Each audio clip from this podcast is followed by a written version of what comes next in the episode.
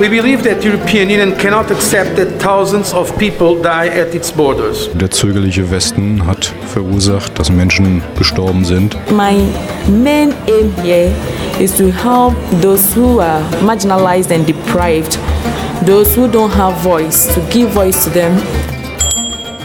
Global Lokal, das Loro-Magazin für Entwicklungszusammenarbeit in der einen Welt. Vor einigen Tagen ist die Grüne Woche zu Ende gegangen, die international wichtigste Messe für Ernährungswissenschaft, Wirtschaft und Landwirtschaft. Da wurde geschlemmt, was das Zeug hält. Weltweit aber hungert jeder dritte Mensch. Wie kann also eine Welt aussehen, in der alle oder zumindest die meisten Menschen satt werden? Willkommen im Globallokal, eurem entwicklungspolitischen Magazin bei Loro. Wir, das sind Tini und Janis. Und ähm, wir widmen uns heute dem Thema Ernährungssicherheit. Wir blicken nach Kenia, wo Frauen lernen, Fischteiche anzulegen und darin Fische zu züchten, um sich damit ein regelmäßiges Einkommen zu erwirtschaften.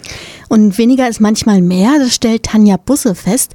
Sie ist die Autorin von Die Wegwerfkuh und tritt für ein globales Umdenken in der Landwirtschaft ein.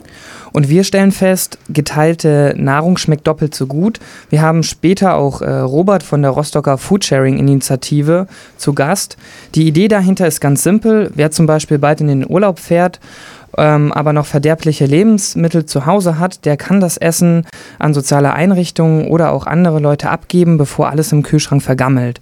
Aber Foodsharing heißt auch, mit Supermärkten ins Gespräch zu gehen. Mehr dazu dann später zusammen mit Robert. Soweit unser Themenüberblick, jetzt aber erst einmal unsere Nachrichten aus entwicklungspolitischer Perspektive. Klage abgewiesen. Tausende Bewohner und Bewohnerinnen des nigerianischen Niger-Deltas wollten den Ölkonzern Shell wegen Umweltverschmutzung verklagen. Doch das britische Gericht, vor das die Kläger zogen, hat jetzt erklärt, sie sind nicht zuständig.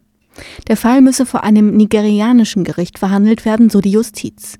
Denn Shell könne nicht für mögliche Verstöße seines nigerianischen Tochterunternehmens verantwortlich gemacht werden. Die 40.000 Kläger halten dagegen, dass sie in Nigeria nicht zu ihrem Recht kommen würden. Sie kündigten an, das Urteil anzufechten. Fürsprecher von Rohingyas erschossen. In Myanmar ist ein muslimischer Berater von Friedensnobelpreisträgerin Aung San Suu Kyi auf offener Straße erschossen worden. Menschenrechtler Kuni setzte sich besonders für die Rechte der benachteiligten und verfolgten muslimischen Bevölkerungsgruppe der Rohingyas ein. Seine Tochter äußerte den Verdacht, Kuni sei deswegen erschossen worden. Menschenrechtler bemängeln ethnische Säuberungen und Verbrechen gegen die Menschlichkeit in dem südostasiatischen Staat. Spekulationen beenden, aber konsequent. Die Entwicklungsorganisation Oxfam fordert von Europaabgeordneten konsequent gegen Nahrungsmittelspekulationen vorzugehen und deshalb die geplante Finanzmarktrichtlinie der EU-Kommission abzulehnen. Um unregelmäßiger Preisentwicklung aufgrund von Spekulationen an der Börse entgegenzuwirken, sollten Grenzwerte etwa für die Spekulation mit Mais und Weizen festgelegt werden. Allerdings sind die laut Oxfam zu hoch und damit unwirksam. Die Entwicklungsorganisation forderte, einen neuen Vorschlag zu entwickeln, der Nahrungsmittelspekulation einen wirksamen Riegel vorschiebt. Mehr Macht für Polizei. Als diktatorisch und autoritär bezeichnen Menschenrechtsorganisationen einen in Kolumbien kürzlich verabschiedeten Polizeikodex. Das berichtet das Nachrichtenportal Amerika 21. Er würde Grundrechte verletzen. So ermögliche er die Festnahme von Jugendlichen und Kindern mit Drogenproblemen sowie Obdachlosen und Menschen unter Alkoholeinfluss im öffentlichen Raum ohne gerichtliche Grundlage. Auch willkürliche Hausdurchsuchungen ohne richterliche Anordnung seien damit möglich. Die Befürchtung ist, dass die Polizei zunehmend gegen oppositionelle Gruppen eingesetzt werde. Bisher wurden bereits über 600 Anzeigen wegen Menschenrechtsverletzungen gegen die kolumbianische Polizei gestellt. Ihre Einsätze haben bisher fast 500 Verletzte verursacht und sie wird beschuldigt, für 13 Morde mitverantwortlich zu sein. Und Amnesty International kritisiert auch auf den Philippinen polizeiliche Willkür. Tausende Menschen waren im Vorfeld hingerichtet worden, weil sie angeblich Drogenhändler und Drogenkonsumentinnen seien. Dies stelle ein Verbrechen gegen die Menschlichkeit dar, gab Amnesty bekannt. Notfalls werde die Organisation den Fall vor den Internationalen Strafgerichtshof in Den Haag bringen. Im Untersuchungsbericht If You Are Poor, You're Killed beschreibt die Menschenrechtsorganisation die Kooperation der philippinischen Polizei mit Auftragsmördern im War on Drugs. Das sei kein Krieg gegen die Drogen, sondern gegen die Armen, so die Einschätzung von Amnesty. Im letzten halben Jahr wurden mehr als 4100 angeblich Drogenkriminelle von unbekannten Bewaffneten getötet. Oh, ich glaube fest daran, dass uns Pizza retten kann. Jeder Revolutionär braucht nur Pizza und Gewehr. Ja, Essen kann verbinden, haben wir hier im Globallokal gerade festgestellt. Das war die Antilopengang zusammen mit Bela B. und dem Lied Pizza. Kommt vom Album Anarchie und Alltag. Das wird nämlich begleitet von einem Album, wo alte Punkrocker die Lieder von der Antilopengang covern. Hier Bela B. Und nun werfen wir einen Blick auf Kenia, denn da gibt es seit über sieben Wochen kein funktionierendes Gesundheitssystem mehr, denn Ärzte und Pfleger befinden sich im Streik. Bis Ende dieser Woche soll der Streik aber beendet werden, so wurde es gerichtlich festgelegt. Das Gesundheitspersonal fordert neben der Erhöhung der Gehälter auch, dass mehr Ärzte eingestellt werden, damit ein besserer Verteilungsschlüssel zwischen Patienten und Ärzten entsteht. Das und die Erhöhung der Gehälter um ca. 300 Prozent hatte ihre Gewerkschaft bereits vor mehr als drei Jahren mit der Regierung vereinbart. Aber die Regierung hielt sich nicht daran. Neben Korruption ist die Ernährungssicherheit ein wichtiges Thema in Kenia. Eine durch das Wetterphänomen El Niño ausgelöste Hungerkrise dauert schon seit Monaten im Süden Afrikas an und auch in Kenia. Ein Projekt will vor allem Frauen bestärken, ihnen zu einem sicheren Einkommen verhelfen und gleichzeitig dem Hunger nachhaltig entgegenwirken. Und zwar mit Fischteichen. Der Marie-Schleif-Verein ist eine Nichtregierungsorganisation, die sich für die Ausbildung speziell von Frauen in Entwicklungsländern stark macht. Gegründet wurde der Verein 1984 in Erinnerung an die Bundesministerin für wirtschaftliche Zusammenarbeit in Helmut Kohls Amtszeit. Dem Verein und der Vorsitzenden Christa Ratio Plath ist besonders die geschlechtergerechte Entwicklung wichtig. Dass Frauen eine menschenwürdige Arbeit haben, dass sie nicht ausgebeutet werden, dass sie überhaupt äh, über die Subsistenzwirtschaft hinaus ein kleines Geldeinkommen erwirtschaften können, damit sie Geld für Medizin und die Bildung ihrer Kinder haben, dass Frauen nicht geschlagen werden, dass Frauen auch ein Mitspracherecht haben, wenn es um den Zugang zu Wasser für die Felder, aber auch zu sauberem Trinkwasser gibt. Und heute noch ist es so, dass Frauen nicht nur weniger Zugang zu Krediten haben, nicht nur weniger Zugang zu Landtiteln zum Beispiel haben in den ländlichen Bereichen und äh, mehr Zugang zu informeller Arbeit, die also nicht sozialversichert ist. Und auch, äh, dass die Frauen bedauerlicherweise nicht den gleichen Zugang zu sauberem Trinkwasser haben wie Männer. 1995 auf der Weltfrauenkonferenz in Peking war das Ziel die Erklärung der umfassenden Gleichstellung der Frau sowie die Sicherstellung der vollen und gleichberechtigten Mitwirkung von Frauen an wirtschaftlichen, sozialen, kulturellen und politischen Entscheidungsprozessen. Nun, mehr als 20 Jahre nach dieser Mammutkonferenz mit 6000 Delegierten aus 189 Staaten hat sich nicht viel getan, erklärt mir die ehemalige Europaabgeordnete.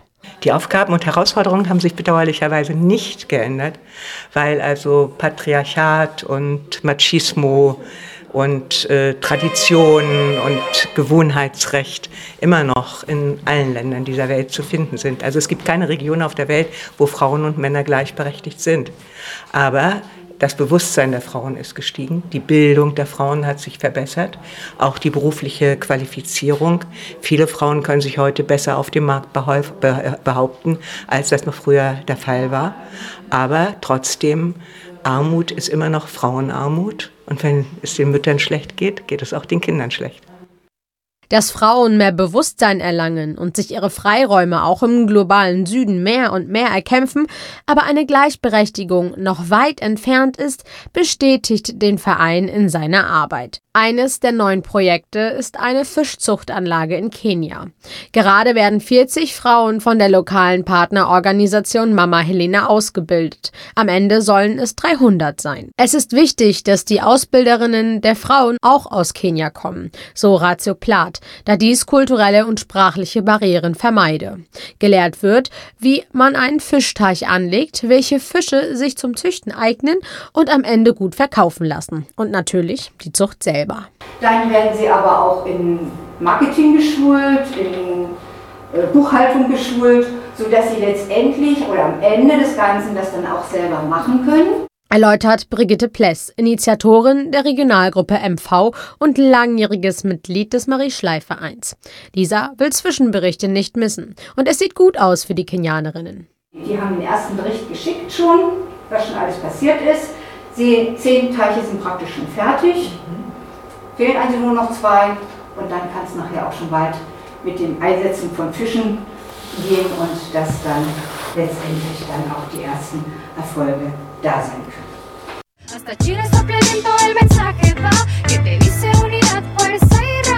Unidad, fuerza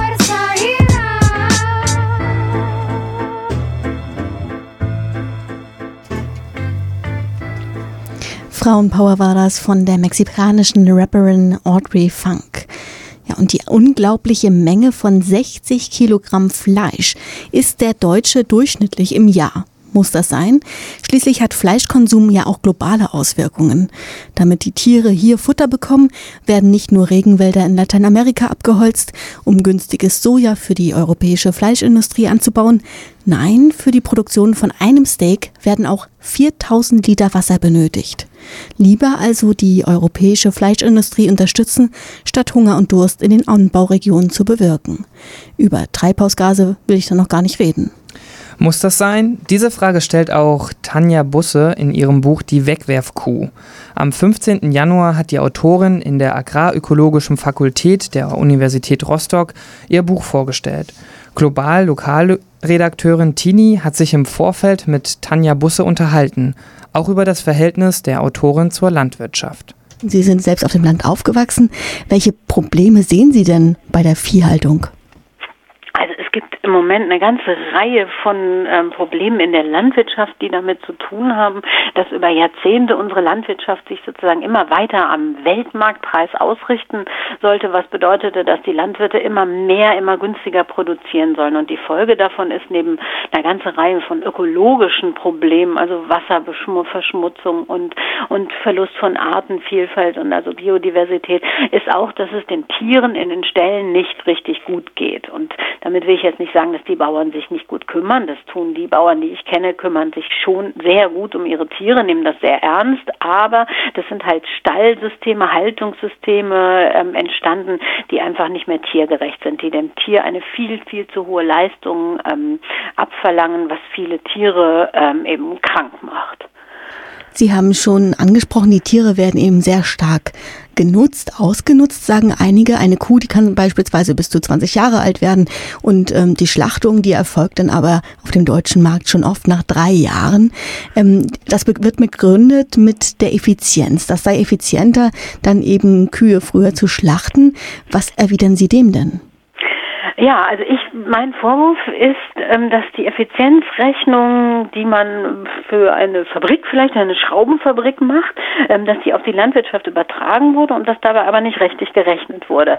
Also es gab eben lange Zeit für Milchbauern den Parameter Jahresmilchleistung, also wie viel Liter Milch gibt eine Kuh im Jahr und wenn man da irgendwie eine hohe Zahl hatte, also es gibt Betriebe, die einen Stalldurchschnitt haben von 10.000 Litern Milch pro Kuh und Jahr, das ist wahnsinnig viel, dann wurde eben gesagt, das ist ja Wahnsinn, wie die das schaffen. Und das ist jetzt die effiziente moderne Landwirtschaft. Und dabei haben die aber eben vergessen oder lange Zeit gar nicht beachtet, dass Kühe, die so viel Milch geben, nur ganz, ganz, ganz, ganz schwer in einem ganz sozusagen empfindlich werden und dass viele von diesen Kühen eben so jung sterben, dass es dann halt überhaupt nicht effizient ist, zwei Jahre lang eine Milchkuh groß zu ziehen, also aus dem Kalb eine, eine junge Kuh zu machen, sie zu besamen. Dann braucht sie ja erstmal ein Kalb, bevor sie überhaupt Milch gibt. Bis dahin sind zwei Jahre Aufzuchtzeit vergangen. Und ähm, wenn die Kuh dann nach diesen zwei Jahren anfängt, Milch zu geben, dann muss sie erstmal sozusagen ihre Aufzuchtskosten amortisieren. Und wenn sie dann viel zu früh den Stall verlässt, dann war das keine effiziente Richtung, Rechnung, nicht mal mehr ökonomisch. Und die Frage, ob es tiergerecht ist, Tiere so zu halten, ähm, dass sie im Durchschnitt eben nur vier Jahre alt werden und ein bisschen älter als vier Jahre, das ist ja noch eine ganz andere Frage. Also das Bild von der glücklichen Kuh auf der Weide, das ist gar nicht mehr so verbreitet in der Realität.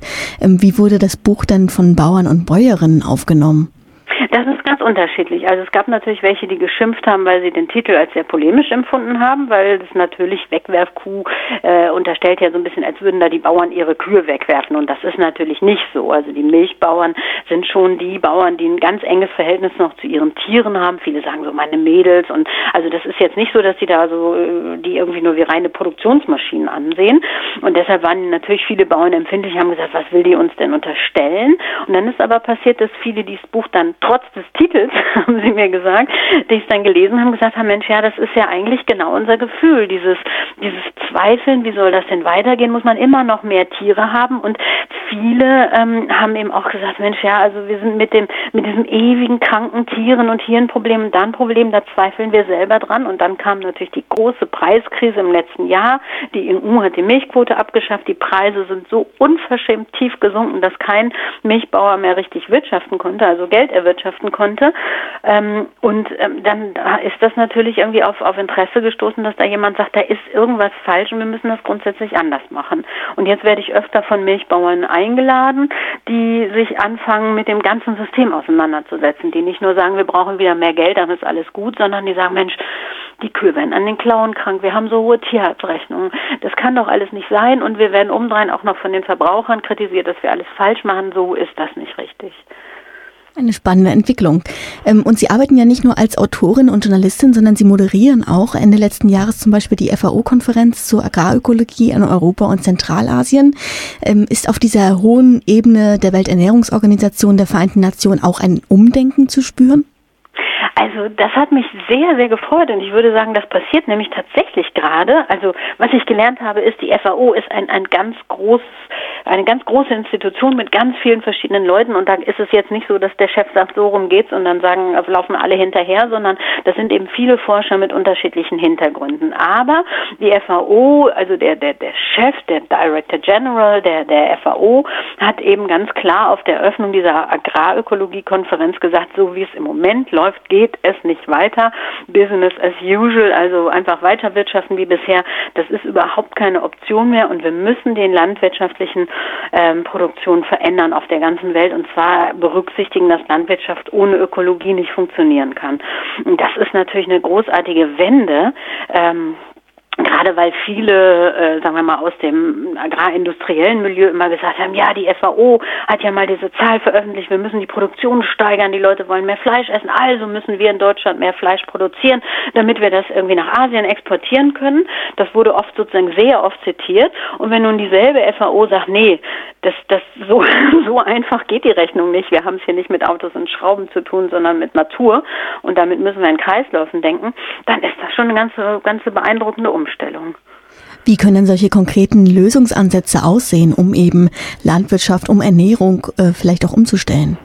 Also das geht immer immer wieder um diesen Kreislaufgedanken. Darum, dass ich nicht Input von irgendwoher ganz weit weg herhole, also zum Beispiel Soja aus ehemaligem Regenwald in Brasilien, ähm, nach Deutschland fahre, um dann Fleisch damit zu produzieren, die Gülle hier zu lassen und das Fleisch nach Asien zu exportieren, sondern es geht um regionale Kreisläufe, bei denen man das, was die Tiere an Fäkalien produzieren, wieder in den Boden einbringt, das als Dünger verwendet und zwar genau in dem Verhältnis, dass die Fläche und die Tierzahl so stimmt, dass das Wasser nicht verschmutzt wird, dass Grundwasser also nicht mit Nitrat belastet wird und ähm, dass ich damit meinen Boden verbessere und ähm, daraus regional was anbaue. Dann, das sind sozusagen eigentlich ganz uralte landwirtschaftliche Gedanken. Zum Beispiel auch, dass ich nicht Kunstdünger aus einer Fabrik kaufen muss, sondern um Stickstoff zu produzieren, ähm, Pflanzen die, die den Stickstoff sich selber aus der Luft holen können und im Boden anreichern. Das sind zum Beispiel Bohnen und Erbsen,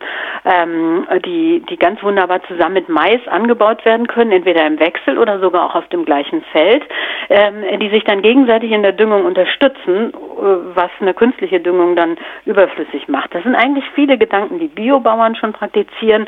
Dann gibt es ein paar Bauern in Deutschland, die sich zusammengeschlossen haben und vom Boden her denken, von den Bodenlebewesen, die den Boden lebendig machen, anreichern und besser nutzbar für die Pflanzen.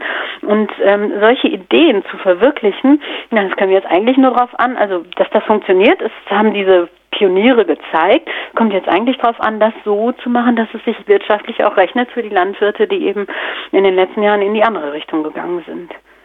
Also hier auch der Ansatz, ähm, global denken, lokal handeln sozusagen und dann auch lokal ähm, kaufen und produzieren. Genau, genau. Und in der Landwirtschaft kann man das wunderbar sehen. Also wir haben das globale oder das nationale Problem, wir haben zu viel Nitrat im Grundwasser, wir haben das globale Problem, wir haben den Klimawandel und da kann man lokal als Landwirt eben selber was dran ändern. Wenn man, wenn man eben Boden, Humus aufbaut, dann verbindet das Kohlenstoff, äh, CO2 im Boden. Wenn man ähm, das Wasser nicht verschmutzt, dann hilft man sozusagen das Grundwasser wieder sauber zu kriegen kriegen.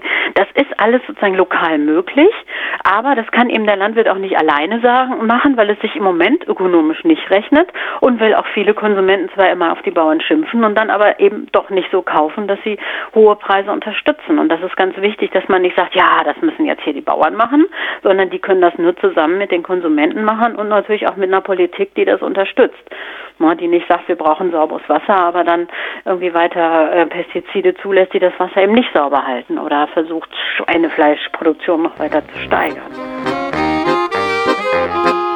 Ihr hört das Globallokal auf Loro 90,2, das entwicklungspolitische Magazin. Und wir widmen uns heute dem Thema Ernährungssicherheit und wie kann eine Welt aussehen, in der mehr Menschen was zu essen bekommen. Und vielleicht kennt ihr es ja auch noch aus dem Hort oder aus dem Kindergarten. Ihr habt es nicht geschafft aufzuessen und wolltet euer restliches Essen wegschmeißen. Prompt stand die Kantinenbetreiberin neben euch mit dem Spruch, du schmeißt hier dein Essen weg und die Kinder in anderen Ländern, die kriegen nichts zu essen. Damals habe ich vermutet, Ganz so einfach ist das nicht. Aber der Ansatz, der ist durchaus berechtigt. Immerhin schmeißen die Menschen in Deutschland pro Jahr durchschnittlich 82 Kilo Lebensmittel weg. Die Initiative Foodsharing will das ändern und nun ist auch Robert bei uns im Studio eingetroffen. Er ist bei der Gruppe mit aktiv. Äh, hallo Robert, schön, dass du da bist. Hallo, danke für die Einladung.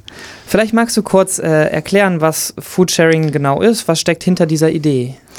Ja, es ist ja schon länger so, dass Leute ähm, nachts so um die Straßen ziehen und mal gucken, was so in den Mülltonnen drin ist. Ähm, also das Dumpster-Diven oder auch Containern genannt, äh, wird ja schon länger gemacht und da werden ja auch ganz schöne Mengen immer aus den Mülltonnen rausgefischt. Es gab dann aber ähm, einfach ein paar Leute, die sich gesagt haben, hey, wir wollen das noch ein bisschen mehr organisieren und vielleicht gibt es auch coole Leute, die in den Märkten arbeiten, mit denen man vielleicht Deals machen kann, dass man es direkt äh, am Markt abholt. Dann muss man auch nicht, sag ich mal, in der Suppe da rumfischen in den Mülltonnen und es gehen auch weniger Sachen kaputt. Man kann einfach viel, viel effektiver und mehr retten. Und ähm, das hat in Berlin ganz gut geklappt und ähm, es gab erste Kooperationen und jetzt so seit ein paar Jahren gibt es das Konzept halt in ganz Deutschland und ja. Genau, also statt Essen wegzuwerfen, äh, wollt ihr eine Struktur aufbauen, das Essen wieder äh, zu bekommen, weiter zu verwerten. Ähm, für dich ganz persönlich, warum machst du da mit? Ja, es ist sicherlich auch ein Thema, so dass man irgendwie versucht, bewusst äh, damit umzugehen, mit den Ressourcen, die man hat und irgendwie es mir schwerfällt zu akzeptieren, in einer Gesellschaft zu leben, die so verschwenderisch umgeht mit so wertvollen Lebensmitteln und genau dafür ist ähm, Foodsharing einfach für mich ein Mittel, neben jetzt zum Beispiel, dass man Bio-Lebensmittel kauft. Unter anderem ist das eine Idee von Foodsharing, dass man dadurch, dass man ja viel Essen umsonst bekommt, auch mehr Geld hat, dann für die Lebensmittel, die man sich noch kauft, ähm, dann auch bewusster sozusagen da gute gute Sachen zu kaufen. Mhm. Und du hast gesagt, es sind mehrere, die vielleicht daran beteiligt sind. Alleine äh, machst du das aber auch. Also äh, wie seid ihr denn gerade eigentlich so organisiert? Was für eine Struktur habt ihr?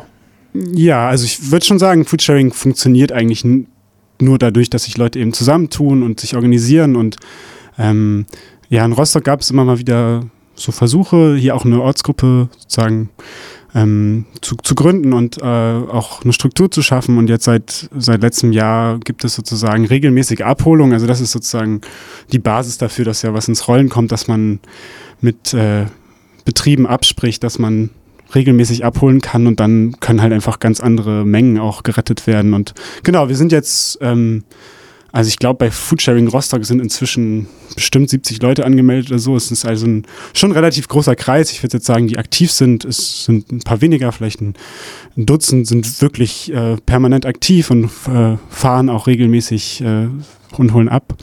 Genau, aber es wächst und wächst und äh, da ist was ins Rollen gekommen, habe ich das Gefühl, was sehr cool ist. Mhm, Also man kann sagen, es wird sehr gut angenommen und es äh, etabliert sich äh, noch weiter. Ähm, ich habe gerade mal hier die Seite auch aufgemacht, foodsharing.de. Da ist so eine, so eine Karte drauf, wo verschiedene Stationen dann sind.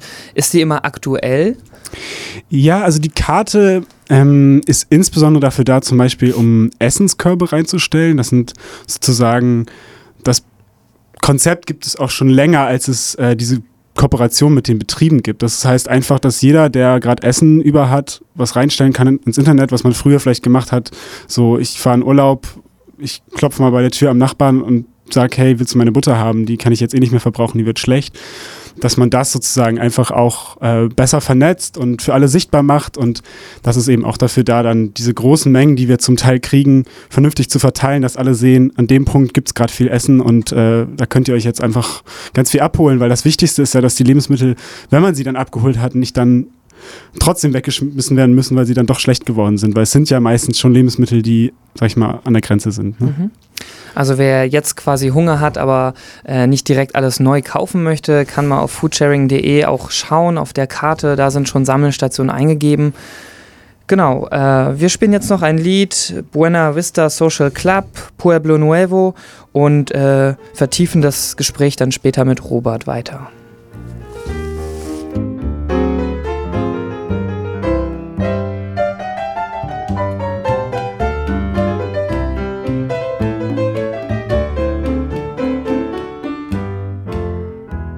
Ja, zurück im Globallokal. Robert von der Initiative Foodsharing Rostock ist hier im Studio. Das ist eine Initiative, die Lebensmittel teilen möchte, statt sie wegzuwerfen. Hallo Robert nochmal, äh, schön, dass du da bist. Erzähl doch nochmal kurz, äh, wie Foodsharing jetzt genau funktioniert. Prinzipiell ähm, funktioniert es gerade so, dass ähm, übers Internet äh, Abholungen organisiert werden an Orten, wo eben Lebensmittel gerade ansonsten weggeschmissen würden und wo sich äh, die Leute, also die Betriebe bereit erklären, das weiterzugeben. Ähm, dann genau das abholen, das wird dann also von bestimmten Leuten abgeholt und dann nochmal an Verteilstellen gebracht. Das sind im Idealfall Verteiler, die auch sozusagen öffentlich zugänglich sind. Wir improvisieren dann Rostock gerade noch ein bisschen an so, naja, sage ich mal, halböffentlichen Orten. Genau, und da können dann weitere Leute eben abholen. Aber ja, prinzipiell kann man sich dann auf der Homepage einfach für bestimmte Abholungen auch anmelden und ähm, genau, so, so funktioniert es erstmal, ja. Und welche Konzerne oder Betriebe sind jetzt schon dabei, wo ihr Essen herbekommt? Ähm, in Rostock funktioniert es gerade so, dass wir tatsächlich bei der Tafel abholen. Das äh, erscheint vielleicht erstmal ähm, etwas komisch, aber das ist auch vielleicht grundsätzlich nochmal ganz wichtig zu erklären, dass äh, Foodsharing nicht irgendwie eine Konkurrenz zur Tafel ähm, sein soll, weil die Tafel ja super Arbeit macht. Aber es ist einfach so, dass ähm, die Tafel erstens längst noch nicht alles abholt ähm, und zweitens in Rostock konkret selbst das, was sie abholt, auch noch viel zu viel ist für die Tafel. Die Tafel würde sonst noch ganz viele Lebensmittel wegschmeißen und die holen wir dann sozusagen ab. Ähm, ansonsten gibt es ähm, mit bestimmten Betrieben auch auf Bundesebene viele Gespräche gerade. Das läuft dann aber auch über sozusagen Leute, die dafür in dem deutschlandweiten Netzwerk so zuständig sind. Also es ist ganz gut organisiert, dass man halt nicht jedes Mal einzeln neu anspricht, sondern da verhandelt man sozusagen auf höherer Ebene. Aber zum Beispiel in Berlin macht Biocompany mit und sowas gibt es jetzt leider in Rostock nicht. Aber es, es gibt schon auch größere Ketten, die da mitmachen. Also es hat schon, ähm, geht schon um echt größere Mengen an Lebensmitteln auf jeden Fall. Also wir hören, es hat Potenzial, irgendwie auch noch größer zu werden und zu wachsen. Jetzt frage ich mich natürlich, okay, wie kann ich denn da mitmachen? Wie erreiche ich euch?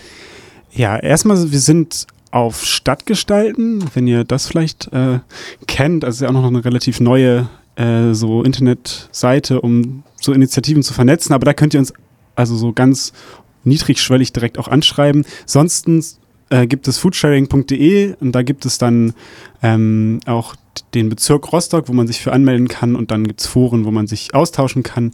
Ähm, genau, und wenn man dann wirklich abholen will, dann gibt es noch so ein kleines Quiz, was man macht, damit man so ein bisschen Bescheid weiß, so wie das alles funktioniert. Es gibt auch ein Wiki auf der Seite, es ist alles ziemlich gut erklärt und äh, da wird man eigentlich dann weitergeleitet. Aber ansonsten könnt ihr immer über Stadtgestalten auch erstmal einfach so fragen, wenn ihr Anliegen habt. Ich habe gesehen, auf Facebook seid ihr auch und dann werden äh, manchmal so Bilder gepostet, so das ist gerade noch übrig, wer will's und dann steht gleich eine Adresse drunter und dann kann man es abholen.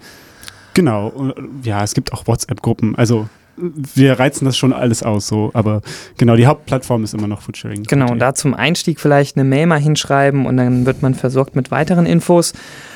Was braucht ihr denn noch eigentlich? Gibt es da konkrete Sachen? Ähm, ja, also abgesehen davon, dass es natürlich toll ist, wenn mehr Menschen einfach sich beteiligen und ähm, wir vielleicht auch noch die Kooperation ausweiten können, ähm, ist es so, dass ähm, ich schon gesagt habe, dass wir im Moment noch nicht einen Verteiler haben. Das heißt, eine Verteilstelle an die, äh, die ganz öffentlich ist, wo alle Leute einfach hinkommen können, wo man weiß, da gibt es Essen äh, äh, oder meistens ist Essen da, was man sich abholen kann. Das, solche gibt es zum Beispiel in Berlin, glaube ich, schon, weiß nicht, mehrere Dutzend auf jeden Fall. Und das ist immer nicht ganz einfach, Orte für zu finden, weil das auch mit dem Gesundheitsamt immer so ein bisschen fickelinsch ist. Und genau, wenn ihr da noch einen Tipp habt für einen Ort, wo man vielleicht so einen Kühlschrank mal hinstellen könnte, gerade für den Sommer wäre es halt cool, ähm, auch eben Kühlschrank irgendwo hinzustellen, damit die Sachen wirklich nicht schlecht werden. Wir haben schon, sage ich mal, äh, die üblichen Adressen, die einem so das erste Mal einfallen in Rostock, äh, schon ein bisschen kontaktiert. Aber wenn ihr jetzt noch eine Idee habt, die vielleicht ein bisschen, äh, wo man nicht gleich drauf kommt, dann sagt uns gern Bescheid. Genau, wir, wir sind da so ein bisschen auf der Suche, wie das dann auch gerade für den Sommer genau funktionieren kann. Okay, dann sage ich an dieser Stelle schon mal Danke dir für das Interview. Und äh, du kannst natürlich auch die Möglichkeit bekommen, noch äh, Freunde von dir irgendwie zu grüßen. Ja, ja, ich, ich grüße auf jeden Fall mal ähm, die liebste Frieda, unsere WG-Katze, weil die ist ja sozusagen die, die super Dumpster-Diven schlechthin. Die geht an jede Tonne ran und holt sich da raus, was es noch zu holen gibt. Ähm, genau, und die ganze Buthilde natürlich auch, weil sie so super das Foodsharing unterstützt. danke dir für die Einladung auf jeden Fall. Ja, danke. Oriental Dub ist das von Babasula aus Istanbul und die spielen am Samstag im Peter-Weiß-Haus. Und welche Veranstaltungen mit globalem Bezug es sonst noch so im Monat Februar in Rostock gibt, das weiß Fritz. Vor einigen Tagen forderten 750 Menschen bei 16 Mahnwachen im ganzen Land einen Abschiebestopp nach Afghanistan. Was steckt dahinter? Ein Arzt, einige Geflüchtete und eine Unterstützerin wollen den Vorurteilen auf den Grund gehen. Ist Afghanistan sicher? Explodieren dort nicht jeden Tag Bomben? Wie weit reicht die Macht der Taliban? Im Anschluss wird diskutiert. Wie können die Geflüchteten in Mecklenburg-Vorpommern, die von Abschiebung bedroht sind, wirklich unterstützt werden? Antworten auf diese Fragen bekommt ihr beim politischen Donnerstag zu dem Thema Keine Abschiebung nach Afghanistan am 2. Februar ab 19 Uhr im Peter-Weiß-Haus. Islamische Religion und Feminismus. Wie das zusammengeht, wird beim Seminar Gender und Religion vom Ökohaus erörtert. Der Workshop gibt einen Einblick in spezifische biografisch-kulturelle Prägung von Geflüchteten aus dem sogenannten arabischen Raum. Da darf die Reflexion der eigenen westlichen Perspektive nicht fehlen. Schließlich wird anhand von Praxisberichten darüber gesprochen, wie kulturelle und religiöse Vielfalt im Raum Schule aussehen kann. Das findet statt beim Sensibilisierungskurs Gender und Religion mit Fokus auf Lehrern und Lehrerinnen am 7.2. ab 9 Uhr im Käthe-Kollwitz-Gymnasium. Nach langem Hoffen und Bangen hat Sami sein Ziel erreicht, Europa. Dort erwartet ihn jedoch eine völlig andere Realität als erwartet. Gelandet in einer Flüchtlingsunterkunft in Deutschland erzählt er von seinem Alltag, der von endlosem Warten, Kriminalisierung und Rassismus geprägt ist. Nach der Flucht aus einer erstarrten Gesellschaft Nordafrikas steckt er wieder fest in der Perspektivlosigkeit. Schauspieler und Drehbuchautor Riyad Ben Ammar zeigt sein Ein-Personen-Theaterstück Eldorado Europa zu Revolution und Bewegungsfreiheit am 15. Februar ab 21 Uhr im Jatz. Und spontan reingekommen sind noch zwei weitere Veranstaltungen. Zum Beispiel bei einer, wo ihr Robert auch treffen könnt, der gerade hier über Foodsharing gesprochen hat. Er ist morgen beim Kreidestaub. Das sind Lehramtsstudierende, die sich mit dem Konzept Unschooling beschäftigen. Und zwar könnt ihr ihn dort auch treffen oder an dem äh, Treffen teilnehmen. Das ist 17.30 Uhr im Ökohaus. Und am 9. Februar findet ein politischer Donnerstag im Peter-Weiß-Haus um 19 Uhr statt. Dort gibt es einen Reisebericht über Ecuador und im Vorfeld gibt es Küfer, das heißt Küche für alle. Dort kochen Leute und ihr könnt dann gegen Spende dort mitessen. Außerdem dieses Konzept Küfer findet auch mittwochs äh, im Yacht statt. Ja, lässt sich ganz gut einbinden eigentlich so in das Thema der Ernährungssicherheit.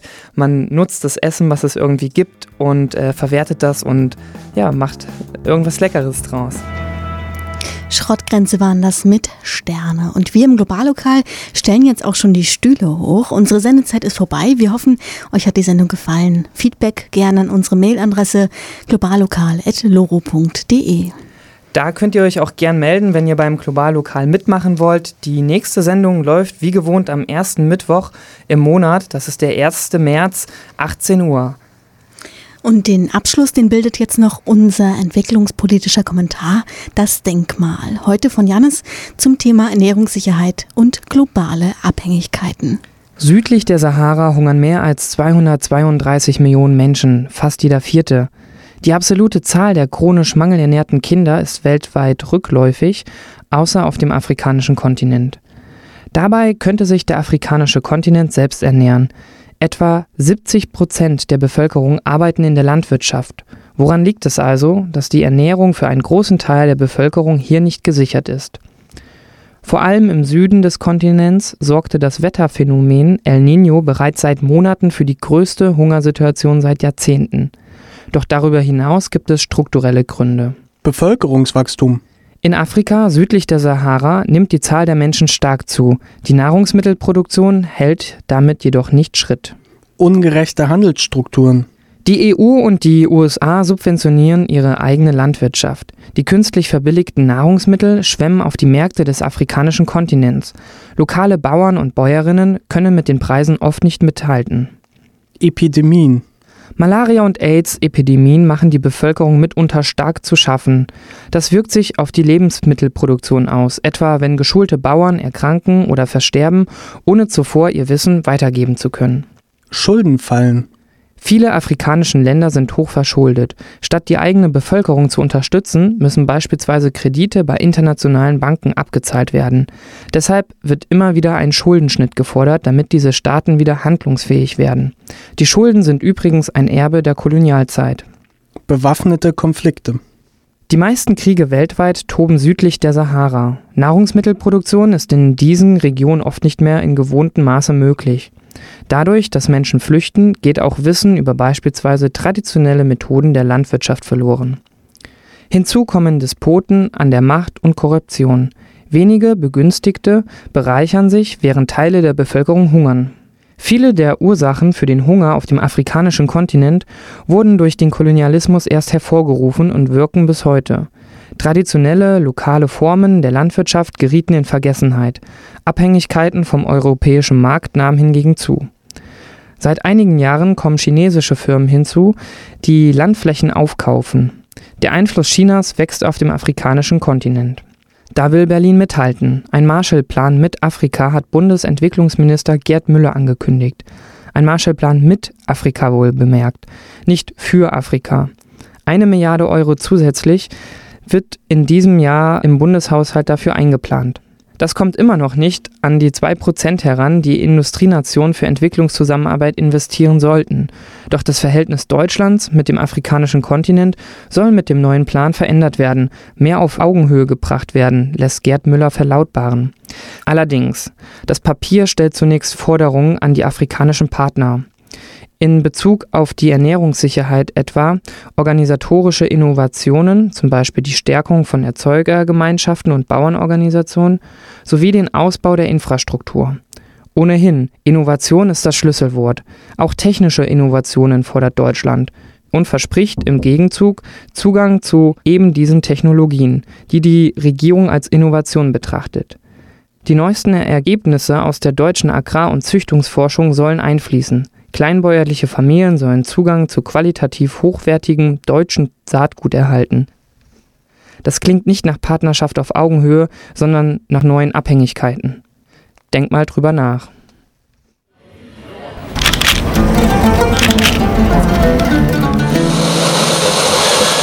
Unter anderem. Revolutionär.